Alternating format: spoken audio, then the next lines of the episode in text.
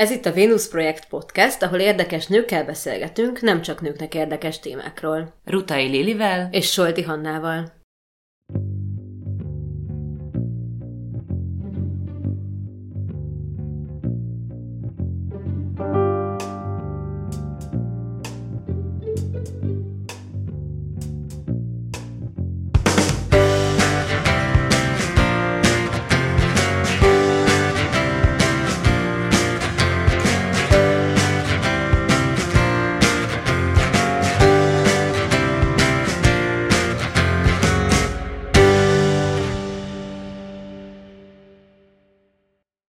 Ebben az epizódban vendégünk Breuer Klára, diplomata. Klára jelenleg Finnországban él és dolgozik, Magyarország nagyköveteként. Szia Klára, nagyon szépen köszönjük, hogy most itt vagy velünk a Vénusz projektben. Első körben egy kicsit, bár azt mondtam, hogy nem foglak bemutatni az epizód elején, te vagy Finnországban Magyarország első női nagykövete. Hogyan kerültél erre a posztra, és milyen utat jártál be ehhez? Hát én 1991 óta dolgozom a külügyminisztériumban. Ezt úgy szokták mondani, hogy én úgynevezett karrierdiplomata vagyok. Én azért nem szeretem ezt a kifejezést, mert azonnal mindenki a karrieristára gondol. Amit én szoktam mondani, hogy én hivatásszerűen űzöm a diplomáciát, nem csak egy átmeneti pillanat az életemben, hanem én erre tettem föl a, az életemet, és gyakorlatilag a rendszerváltás hozta azt, hogy én uh, diplomatának jelentkeztem, és um, 90 előtt én már egy kicsit dolgoztam. Én 1987-ben fejeztem be a Kossuth Lajos Tudományegyetemet, ahol én angol és történelem szakos voltam, ezt ma már általában két szaknak tekintik. Az angolon belül is mi tanultunk anglisztikát, amerikanisztikát, tehát ez egy elég széles terepet adott arra, hogy én utána tudjak jelentkezni a, a külügyminisztériumba, és hát abban az időben nagyon-nagyon sokat számított, hogy mi stabil, erős, színvonalas angol nyelvtudással jöttünk ki a, a az egyetemről. Én egy pici ideig tanítottam is, tehát 87 és 90 között én egy gimnáziumi tanárnő voltam. Pécsett, a szülővárosomban a, a, a Nagy Lajos gimnáziumnak voltam a pedagógusa, és vannak olyan tanítványaim, akikkel a mai napig tartom a kapcsolatot. Járok osztálytalálkozóra.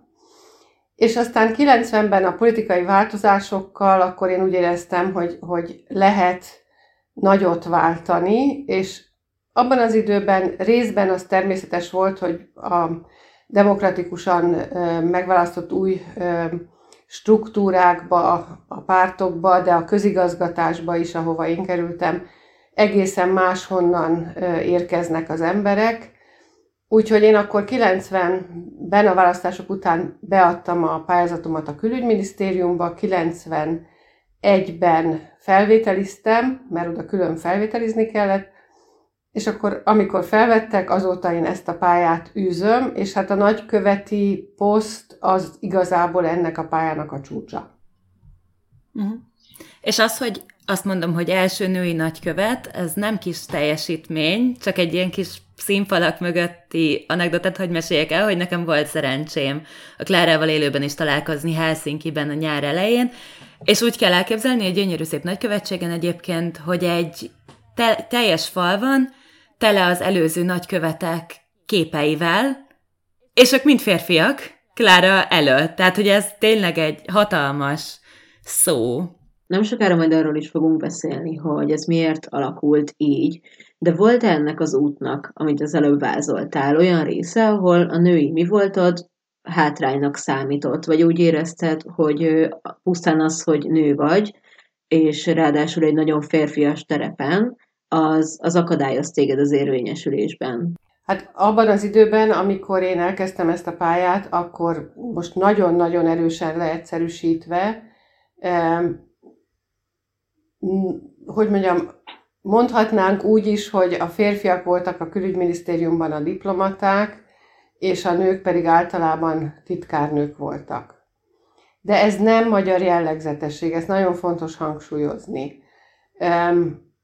Olyan országokban, mint ahogy mondjuk említhetjük Nagy-Britanniát, is, ha már be is engedték a diplomaták közé a, a nőket, egészen az utolsó pár évtizedig, hogyha férhez mentek, akkor lemondtak a, a pályáról, mert valamiért, biztonsági szempontokból, vagy én nem tudom miért, de úgy ítélték meg, hogy házas nők még Nagy-Britanniában sem lehetnek önállóan diplomaták. És Magyarországon is ez szépen lassan épült csak föl, hogy, hogy a nők is jelentkeztek erre a pályára. Ma körülbelül csak durva számokat mondva, nagyon sok európai országban az a helyzet, hogy így körülbelül egyharmada a nagyköveteknek nő, a kétharmada férfi. A fiatalabb korosztályban a diplomaták között sokkal több ma már a nő, és én hát azt remélem, hogy majd sokan el fognak tudni jutni, hát a pálya csúcsára is.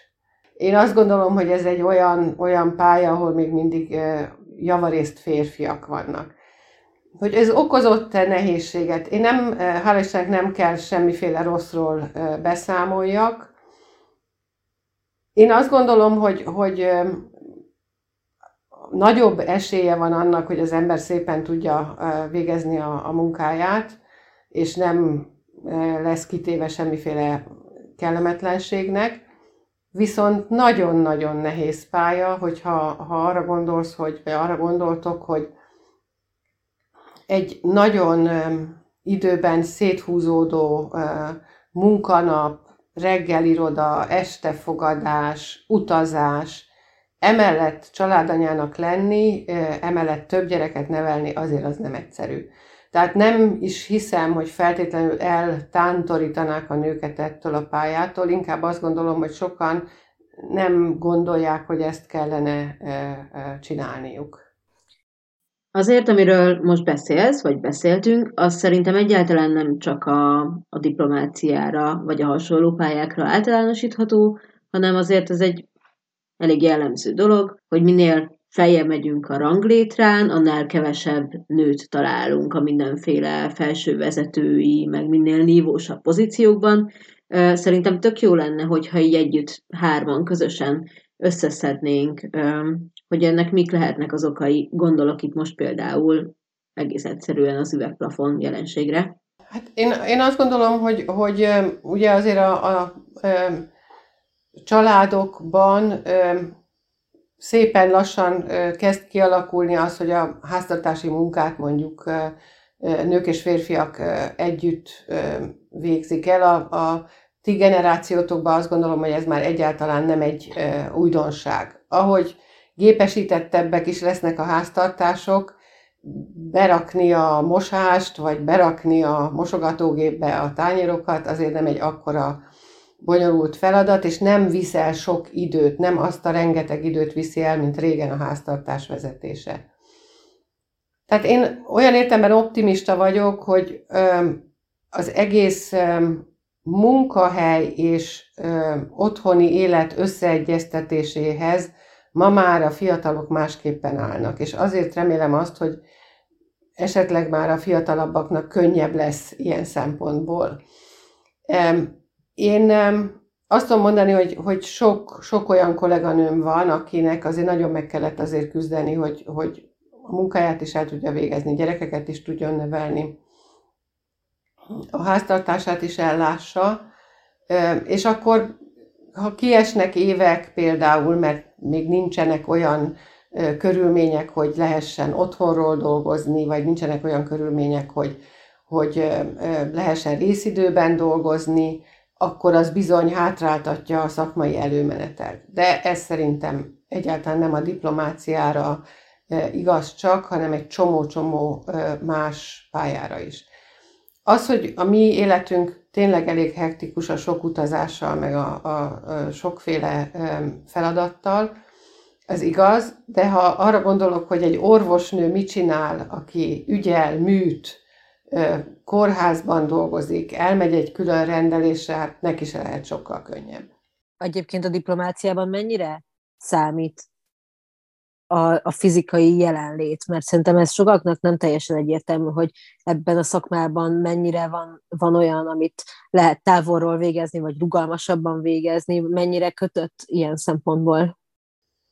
Szerintem nagyon-nagyon sokat számít a jelenlét. Tehát jelentést lehet távolról írni, de megbeszélést nagyon-nagyon nehezen lehet távolról valóban mélyen és komolyan végigvinni. A pandémia nagyon mutatta azt, hogy a diplomáciában szükség van a személyes jelenlétre. Ott, ott kifejezetten nehéz helyzetbe kerültek emberek, mert Zoom beszélést lehetett tartani, nem kérdés.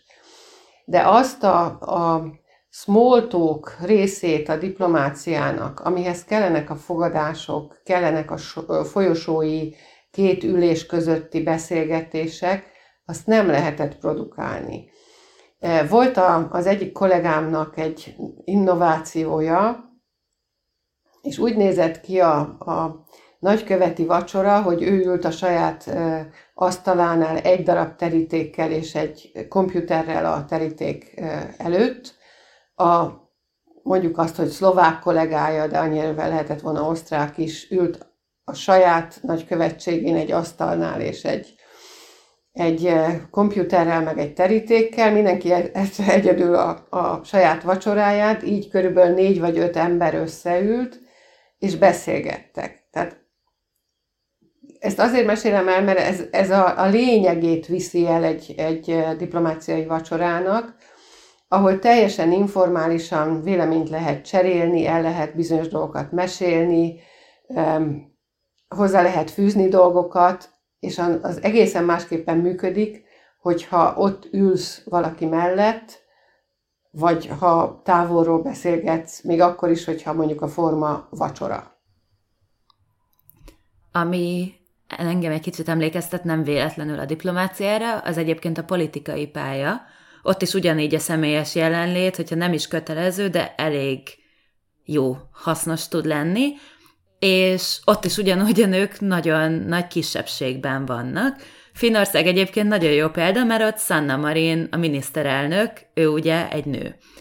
És hogy visszatérjek egy kicsit a Hannának az előző kérdéséhez, hogy mi az, ami még a nőknek egy kicsit nehezebb lehet, szerintem az is, hogy mennyi kritikát kapnak. Mert még mondjuk látjuk, hogy Sanna Marin, hogyha elmegy táncolni, akkor azon fog az egész internet pattogni heteken keresztül, Hogyha Bill Clinton botrányaira gondolunk, amik objektíven nézve sokkal rosszabbak voltak, valahogy azok könnyebben feledésbe merültek. Mit gondolsz erről, Klára, hogy ez mennyire van a diplomáciában, így mennyire ítélik meg jobban, vagy ítélik el jobban a nőket? Biztos, hogy, hogy másképpen állnak sok mindenhez a, a médiumok is. A Tarja Hallonen, aki egy ex államfője ennek az országnak, ő mondta azt egy összejövetelünkön, hogy akkor, amikor ő köztársasági elnök lett, akkor, akkor elkezdtek azzal foglalkozni, hogy ő hogy öltözik. És föltette a költői kérdést, hogy az ő elődeinek a nyakkendő viseléséről, vagy a, az öltönyének a formájáról mennyit cikkeztek korábban. Tehát az biztos, hogy a nők ilyen szempontból jobban kivannak téve akár a negatív megnyilvánulásoknak is. Én azt gondolom, hogy ilyenkor kell tudni ezekkel szembe tartani egyfajta távolságot, mert különben, hogyha az ember azután futna, hogy most tetszett valakinek a frizurám, vagy, vagy a sminkem, vagy a ruhám, az biztos, hogy nagyon rosszat tenne az ember személyiségének. Ami nagyon érdekes volt, hogy a, a, a Sanna Marin e, cirkusz idejében e, nagyon sok nő odaállt a miniszterelnök e, mellé, és föltett önmagáról olyan videókat, amikben táncolt, vagy, vagy kvázi bulizó mozdulatokat tett. Az nagyon sokat számított, ugye, hogy, hogy a, a, Sanna Marin felajánlotta, hogy ő csinál drogtesztet, és hogyha akarják, akkor azt is megtudhatják. Tehát nagyon transzparensen viselkedett, és azt gondolom, hogy, hogy ha, ha azt veszük, hogy hogyan kell kezelni egy ilyen helyzetet, amikor már nem arról van szó, hogy tud-e okosat mondani a politikával kapcsolatban, vagy a gazdasággal kapcsolatban. Én azt gondolom, hogy ő ezt ő és a stábja jól kezelte. Én ezt akartam kérdezni, miután mondtad, hogy érdemes távolságot tartani ezekkel, hogy mi erről a véleményed, hogyha mondjuk valaki, ahogy ő beleállt ebbe, tehát hogy mondjuk ő csinált egy drogtesztet, hogy akkor ez végül is nem a távolságtartásnak valahol az ellentéte-e ez a fajta, ez a fajta beleállás. Az egy konkrét krízis helyzet volt, és ő neki azt miniszterelnökként kellett kezelnie. A, amikor én azt mondom, hogy jó távolságot tartani, nem, nem azt kell. Én diplomata vagyok, nem politikus, tehát nekem a népszerűségi mutatom teljesen mindegy, hogy milyen, nekik nem, és én csak azt akartam mondani, hogy, hogy nem kell állandóan azt figyelni, hogy valakinek megfelelj állandóan, de azt is tudom, hogy aki meg a politikában mozog, hiszen azért a diplomácia nagyon közel van a, a politikusi világhoz, hát együtt dolgozunk, ott az, hogy a népszerűségi mutatód melyik irányba megy, az biztos, hogy nagyon kulcskérdés, és az ő esetében ott egy krízis helyzetet kellett kezelni, és arra mondtam azt, hogy azt jól kezelték. Mm. Hogyha már Marinnál tartunk, az utolsó példa szerintem, hogy fel fogom hozni, mert tényleg nem jó összemosni a politikát és a diplomáciát, de hogy szerintem ezek pont olyan példák, és pont ma olvastam a hírekben ezt a hírt, hogy uh, Sanna Marin és Jacinda Ardern, ugye Új-Zélandról, közösen nyilatkoztak, és megkérdezte tőlük egy újságíró, most nem pontosan idézem, hogy ők azért ismerik egymást, mert mindketten fiatal nők. Mire azt mondta Jacinda Arden, hogy ez milyen kérdés a férfi államfőktől, és megkérdeznék, hogy azért ismerik egymást, mert fiatal férfiak? Egy kicsit ez az ilyen komoly talanulvevés. Ez mennyire van a diplomáciában? Ugyanannyira komolyan veszik vajon a nőket, mint a férfiakat? Akkor, amikor én elkezdtem ezt a pályát, akkor biztos, hogy volt egyszer-kétszer olyan pillanat, amikor mondjuk kvázi valahogy úgy néztek rám, hogy ez a kislány mit akar. De ami nekem nagy szerencsém volt, és akkor itt hadd mondjak ki egy nevet is, az első nagykövetemet úgy hívták, hogy Tarpál, és ő egyáltalán nem, nem, hogy nem éreztette azt, hogy én egy fiatal nő vagyok, hanem ö, kifejezetten örült mindennek, amit csináltam, és jól csináltam. Nyilván, hogyha valamit rosszul csináltam, azt ugyanúgy megmondta nekem is, mint mindenki másnak de nekem az egy nagyon nagy szerencse volt, ahogy a, a pályám elindult ilyen szempontból, mert én az, abban az első három évben, amikor ő vele dolgoztam, akkor én megszoktam egyfajta viselkedési rendszert a diplomáciában, az nem tért el különösebben attól, ahogy mondjuk otthon a szüleim bántak másokkal, és az nekem adott egy ilyen, ilyen jó biztonsági alapot. De az biztos, hogy, hogy amikor mondjuk egy olyan élethelyzetben vagy, hogy ülsz egy asztalnál, te vagy a legfiatalabb, vagy legfeljebb hátulról az, a, a második a korosztályi sorban, és 13 férfi ül veled egy asztalnál, akkor észnél kell lenni, hogy te is tudsz értelmeset mondani, te is tudod, hogy itt miről van szó, és magadban kell erősíteni azt az érzést, hogy neked ugyanúgy jogod van megszólalni, nyilván egy nagykövet vagy egy tanácsos sokkal többet lát a világ, látott a világból, sokkal több mindenre tud reflektálni, de ha van jó ötleted, akkor azt miért nem mond. Úgyhogy én így álltam hozzá, és mégiscsak azt mondom, hogy nekem az volt a szerencsém, hogy jó is volt a környezet hozzá. Most már így többször kimondtuk, hogy nem szabad a politikát és a diplomáciát összekeverni. Szerintem beszéljünk arról is, hogy miért nem. És talán ezt leginkább úgy lehetne tetten érni, hogyha elmesélnéd, Klára, hogy mit csinálsz egy nap a munkád során, mivel foglalkozol, és hogy igazából mi egy diplomata feladata. Nézd, azt szerintem elég fontos az én pályámon, hogy én tanárként kezdtem. És talán azért is az sem baj, ha az ember nem 22 évesen lesz hirtelen diplomata, és most például már a, a diplomáciai akadémiára, ami Magyarországon is működik, MA diplomával rendelkező fiatalokat vesznek fel egy éves képzésre, ami azt jelenti, hogy esetleg már munkatapasztalatuk is van. Tehát szerintem az nem baj, hogyha ha valakinek van előtte munkatapasztalata, és én tudatosan mindig próbáltam segíteni, ezt most már merem mondani, mindig próbáltam segíteni a fiatalabb nőket, mert azt gondoltam, hogy, hogy akkor van értelme ennek a pályának, hogyha nem fúrjuk egymást, hanem, hanem segítjük egymást. Fiatalabb kollégákat azt mondanám, hogy a nemüktől függetlenül szoktam segíteni, de azért a, a lányokra mindig egy kicsit jobban megpróbálok odafigyelni, mert emlékszem saját magamra, hogy milyen volt 25 évesen elkezdeni ezt az egészet. Általában azt szokták mondani, hogy jó, jó tanácsokat adok nekik, vagy inkább elmondok egy-egy élethelyzetet, amit valahogyan megoldottam, és akkor abból talán eh, tudnak eh, valamit, valamit tanulni. Na most, hogy mit csinál egész nap egy diplomata? Ugye két nagy ö, verziója van annak, hogy, hogy mit csinál az ember a diplomata pályán. Amikor bent van a külügyminisztériumban, amit mi szakzsargonban központnak hívunk, akkor azért az nagyon hasonlít egy hivatalnoki munkához.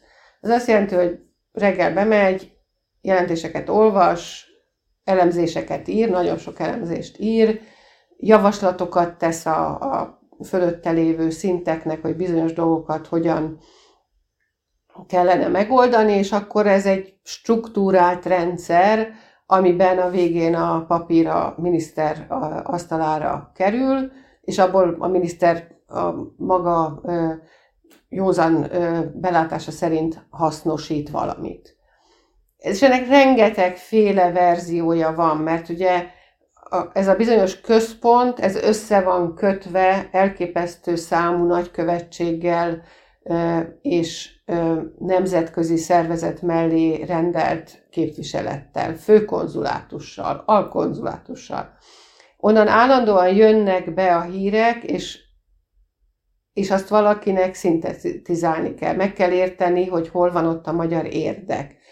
Meg kell érteni, hogy hol van egy olyan pont, ahol most lépni kellene, vagy éppen nagyon fontos, hogy ne lépjünk, hanem még várjunk további információra. Ez néha azt mondanám, hogy egy politológusnak a munkájához hasonlít leginkább. Akik néhány évet bent töltenek a külügyminisztériumban, természetesen ebben az időszakban is járnak budapesti nagykövetségek fogadásaira, fogadnak diplomatákat, de mégis a napjuk azért inkább a külügyminisztériumban zajlik.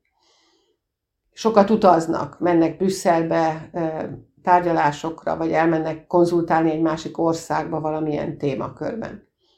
Ha kin vagy a nagykövetségen, akkor a te napod elképesztően hektikus tud lenni. Valamikor elemzel és írsz, de futsz az információk után. És ez azt jelenti, hogy bemész itt a külügyminisztériumba tárgyalni, azt te kezdeményezed, azt szeretnéd, hogy megtud Finnország Afrika politikáját, vagy megtud azt, hogy, hogy ők hogyan kezelnek bizonyos témaköröket.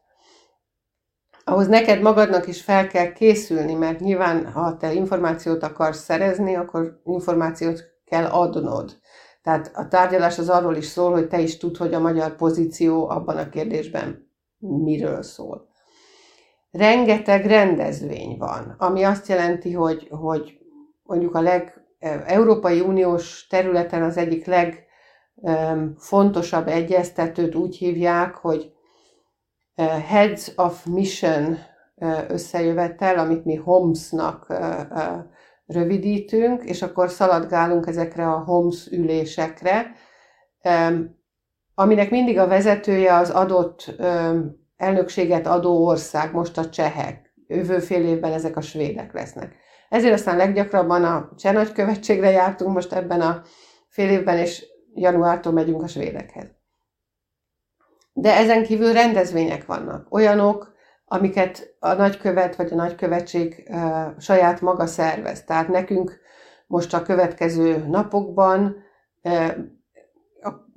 olyan rendezvényeink lesznek, csak hogy adjak nektek egy pár példát, hogy holnap egy áru bemutató lesz, ahol kézműves söröket és különböző élelmiszeripari termékeket fogunk bemutatni. December 5-én az itt élő magyar gyerekeknek Mikulás ünnepséget szervezünk, és majd jönni fog a Mikulás, arra készülünk már sokféleképpen. És akkor még ezen kívül karácsony előtt ki fogunk tüntetni egy itt élő hölgyet, aki e-, erdélyi származású, és itt már konkrétan évtizedek óta tanít magyar nyelvet érdeklődő finneknek. De ha most nem így az évvége felé lennénk, akkor jöhetnének delegációk, ami olyan munkát jelentene, hogy szállodát foglalsz, autókonvojokat raksz össze, díszvacsorára, díszebédre vendégeket hívsz, és ennek mindegyiknek, amiről most beszélek, iszonyú sok apró mozzanata van, aminek nagyon flottul kell mennie akkor, amikor a delegáció 1-24 óráig itt van. Tehát az a, azt szoktam mondani, hogy mi olyan ö, ö, munkát végzünk, amikor delegációzunk, mint hogyha esküvőt szerveznénk, nem lehet hibázni. Nem lehet hibázni, mert a, a tárgyalás keretét meg kell tudni adni, a tartalmakat nagyon precízen le kell tudni előtte egyeztetni, szóval nagyon sokféle munkát kell végezni. Magyarul az egészből azt akarom kihozni, hogy a külszolgálaton lévő diplomaták azok sokkal ö, hektikusabb napokat élnek, és sokkal jobban ki is nyúlik a napjuk, mert járnak a különböző rendezvényekre, tehát sokszor este tízkor szélünk haza. És egyébként, ami felmerül bennem, így ennek kapcsán, hogy mennyire sok ilyen társas összejövetelés van, és beszéltünk már arról, hogy milyen hátrányai vannak, hogyha valaki nő ezen a pályán. Van esetleg olyan dolog, ami az előnyére válhat az embernek, hogyha nőként megy erre a pályára? Lehet, hogy talán arról szól a történet, hogy mi egy kicsit kompromisszumkészebbek vagyunk talán. A férfiak azok lehet, hogy jobban szeretnek vívni. Bár én gyerekkoromban vívtam, és szerettem vívni, de, de mégiscsak talán a nőkben a kompromisszumkészség az kicsit nagyobb. És most, hogy így elmondtad, nyilván az nyilvánvalóvá válik, hogy egy diplomatának egyébként az országának a képviselése, elsősorban talán a küldetése vagy a feladata, de emellett ugye említettél konkrétan emberekre vonatkozó eseményeket is, amikor helyi magyarokkal foglalkoztok, vagy helyi magyar gyerekekkel. Van valamilyen társadalmi változás, amit el tudtok érni, vagy van neked valamilyen missziód, amit szeretnél elérni? Én, én úgy érzem, hogy a finn-magyar kapcsolatokban most valószínűleg egy, egy olyan időszakban vagyunk, ahol új témákkal egy fiatalabb korosztályt meg kell szólítani. És én ezen nagyon sokat töröm a fejemet, hogy ezt hogy lehet jól csinálni. A 20. században a, a finn-magyar kapcsolatok különböző korszakokban erősödtek, akkor néha kicsit visszaestek. Ha vesszük, akkor például a Klebersberg Kuno írta alá az első kulturális egyezményt Finnországgal, magyar önkéntesek jöttek ide az úgynevezett téli háborúban, amire persze nyilván sokan emlékeznek, és a, a, a mi szocialista időszakunkban is a kulturális kapcsolatok nagyon erősek voltak.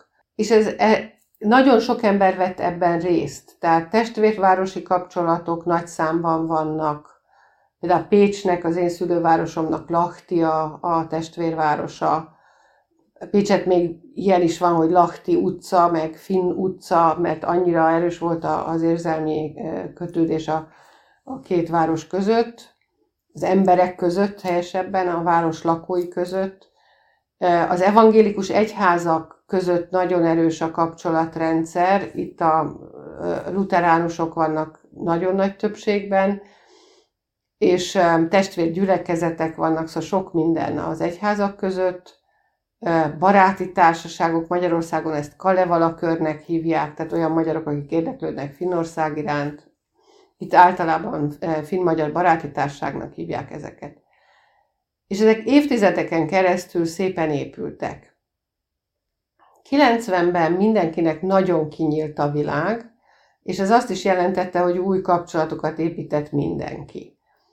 És ezek a kapcsolati formák is én azt hiszem, hogy egy picikét kezdenek talán kevésbé fontosak lenni, mert már nem kell a város vezetésével elindulni a másik városba, hogy bizonyos dolgokat megbeszéljünk, lehet csetelni, meg lehet zoomolni, meg lehet facebookolni, tehát a világ más. Más módszerek kellenek ahhoz, hogy, hogy a, a barátságot és a, a jó viszonyt föntartsuk.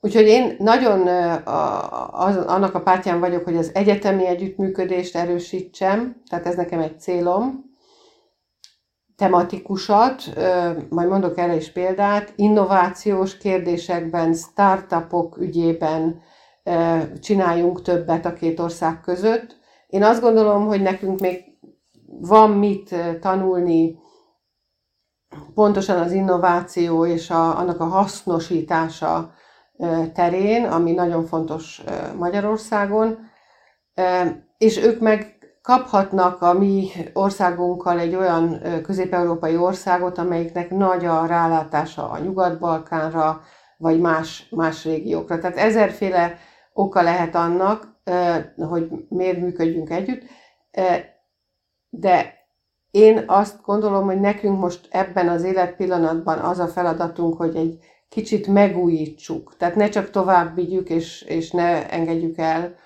ezeket a kapcsolati formákat, hanem megújítsuk ezeket. És csak egy példát szeretnék mondani, megint, ugye Magyarországon van a, a tudomány ünnepe, ami most már egy lezajlott program, és mi ahhoz kapcsolódólag, és nyilván más nagykövetségek is csináltak ilyet, csináltunk egy olyan délutáni előadást, ahol, ahova két magyar startupot hívtunk ki, olyanokat, akik részt vesznek Magyarországon űrkutatási projektekben. És azt kell, hogy mondjam, hogy, hogy elértük, amit akartunk, mert sikerült ide hívni az Áltó Egyetemről valakit, aztán ez a valaki akkor meghívta őket az egyetemre, és most úgy látom, hogy elindul ketteik között egy kooperáció, aminek nyilván én örülök, sőt azt mondom, hogy mi hoztuk őket össze, tehát akkor ilyen szempontból még meg is dicsérhetem magunkat.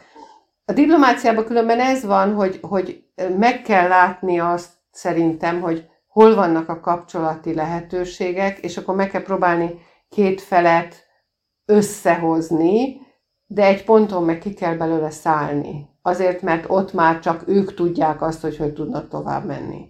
Mennyire van megkötve a kezed, hogyha érdekérvényesítésről van szó? Milyen területeken tud igazából egy nagykövet a munkája során változást elérni, és milyen felelőssége van? Mert hogy ha úgy vesszük, akkor te végül is mindig az aktuális, vagy a mindenkori magyar államot képviseled. Az ember a kormányzati politikát képviseli. Tehát az, az nem kérdés, hogy, hogy a kormányzati álláspontot fogom én is elmondani. Én szerintem ettől függetlenül nagyon sok mindenben az ember nagyon kreatív lehet. És itt akkor nyugodtan lehet azt mondani, hogy, hogy a keretrendszeren belül de nagyon sok minden olyan értéket az ember fel tud mutatni, ami, ami meg abból következik, hogy most én vagyok a nagykövet. És akkor, hogyha szabad mondani, akkor amikor eh, Lisszabonban voltam nagykövet, akkor eh, ez is egy feladat, hogy felterjesztünk eh, bizonyos személyeket kitüntetésre, mint ahogy említettem, hogy most is ezt a tanárnőt fogjuk kitüntetni. És akkor megnéztem az addig felterjesztetteknek a listáját, hát ugye minden nagykövetség, ha rendes, akkor tart egy olyan listát, hogy 78-ban, 82-ben, meg 93-ban kik lettek kitüntetve. Néztem, néztem, néztem azt a listát, és azt mondtam, hogy hát ezen a listán nő nincs. Itt csak és kizárólag portugál férfiakat, vagy Portugáliában élő magyar férfiakat tüntettek ki. És én nem szóltam senkinek, de azt mondtam, hogy hát azért, ha sokat gondolkodsz, akkor biztos fogsz tudni találni nőket is, akik érdemesek a kitüntetésre. És három év alatt én akkor három olyan hölgyet terjesztettem föl, akik meg is kapták a magyar elismerést, és ezzel én nagyon sokat javítottam a férfi-nő arányon, és azt gondolom, hogy itt az embernek a, a, a józan belátása kell, hogy működjön. Volt egy professzornő, aki Kodály módszerrel tanított, ő volt az egyik, volt egy ott élő emigráns magyar hölgy, aki nagyon sokat tett az ottani magyar közösségért, és a harmadik évben pedig egy, egy olyan üzletasszony, egy idős üzletasszonyt tüntettünk ki, akinek a férje volt magyar, és ők elindítottak egy, egy ösztöndíj programot a Budapesti Műszaki Egyetemnek, tekintettel arra, hogy a férj valamikor ott végzett vegyészként, és amikor a, a magyar úr már meghalt, és a hölgy megözvegyült, ő szépen folytatta ezt az ösztöndíj programot, és utána is hozták ki a cégükhöz a, a magyar egyetemistákat. Tehát ha nem figyelek oda az ügyre, akkor nem fog változás bekövetkezni. De ha meg van rá igényed, akkor tudsz tenni érte. Ez egy iszonyatosan jó történet, meg nagyon gratulálok hozzá, tényleg. Hogyha már itt tartunk egyébként, a diplomáciában mit lehet tenni, hogy több nő legyen, vagy egyáltalán kell valamit tenni azért, hogy több nő legyen? Intézményes szinten akár. Szerintem kell. Azért kell, mert az lenne a jó, hogy azokon a pályákon, ahol, ahol ez lehetséges, ott akkor azért egy ponton túl tűnjön el az a kérdés, hogy az illető nő vagy férfi. Tehát, hogy természetes legyen az, hogy, hogy a nők is jelentkeznek erre a pályára. Én három éve indult el a Magyar Diplomáciai Akadémia, és én ott, hála Istennek, felkértek tanítók, az egyiket úgy hívják, amit tanítok, hogy soft diplomacy, a másik pedig diaszpora diplomácia, mert én nagyon sokat dolgoztam nyugaton. Na, a lényeg az az, hogy, hogy én ott azt látom már, hogy a, ezek között a 20 éves fiatalok között gyakorlatilag nem számoltam meg, de 50-50 százalékban vannak a fiúk és a lányok. Szerintem sokat kell beszélni a diplomáciáról, úgyhogy én igazából azért is álltam rá erre a ti felkérésetekre ilyen gyorsan, mert azt gondoltam, hogy ez is egy platform arra, hogy mesélhessek arról, hogy mit csinálnak a diplomaták. És akkor, ha, ha jobban átlátják, hogy mi a feladat, és hogy mi minden vonzó benne a nehézsége mellett, akkor szerintem sokan akarnak erre a pályára lépni majd. És akkor hadd mondjam azt, hogy az összes, összes nehézség mellett az egy nagyon-nagyon szép kihívás, hogy te Magyarországot képviseld. És én mindig azt szoktam mondani a pályakezdőnek is, meg én magam is úgy éreztem, amikor, amikor elkezdtem az egészet, hogy nem a nagykövet képviseli csak Magyarországot, hanem a, a, az itt dolgozóknak az összessége képviseli Magyarországot, és az egyik volt főnököm, Martonyi János, akinek a kabinetfőnöke voltam, az meg egy előadásában azt mondta, hogy a 10 millió magyar az mind magyar nagykövet. És ez tény kérdés, hogy így van, mert ha kimész külföldre, akkor általában azt szokták mondani, bármit is csinálsz, hogy a magyarok. A magyarok okosak, a magyarok szépek, a magyarok azok kiválóak, vagy a magyarok nem kiválóak, nem szépek és nem okosak.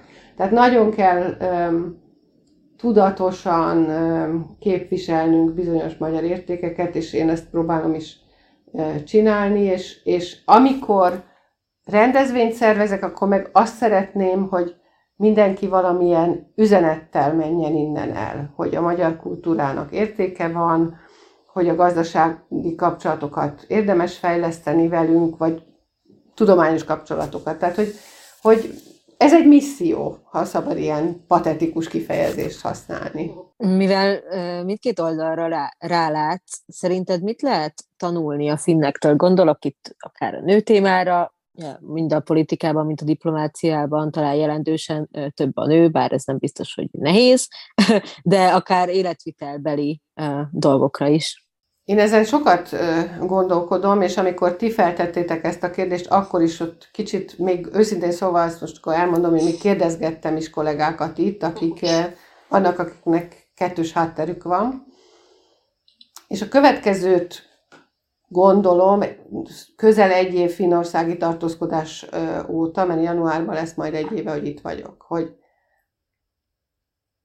itt ezek között a klimatikus viszonyok között, amikor azért kora, a mi fogalmaink szerint kora ősszel elindul legalábbis az esős idő, és utána jön a zord idő, és az eltarthat áprilisig, májusig, itt nagyon oda kell arra figyelni, hogy az emberek hogyan élnek. És nyilván ma a 21. században a fűtéssel és a légkondicionálással és a nem tudom én mivel, ez már nehézen lehet annyira érteni, mint hogyha mondjuk egy 200 évvel ezelőtti Finnországra gondolnánk.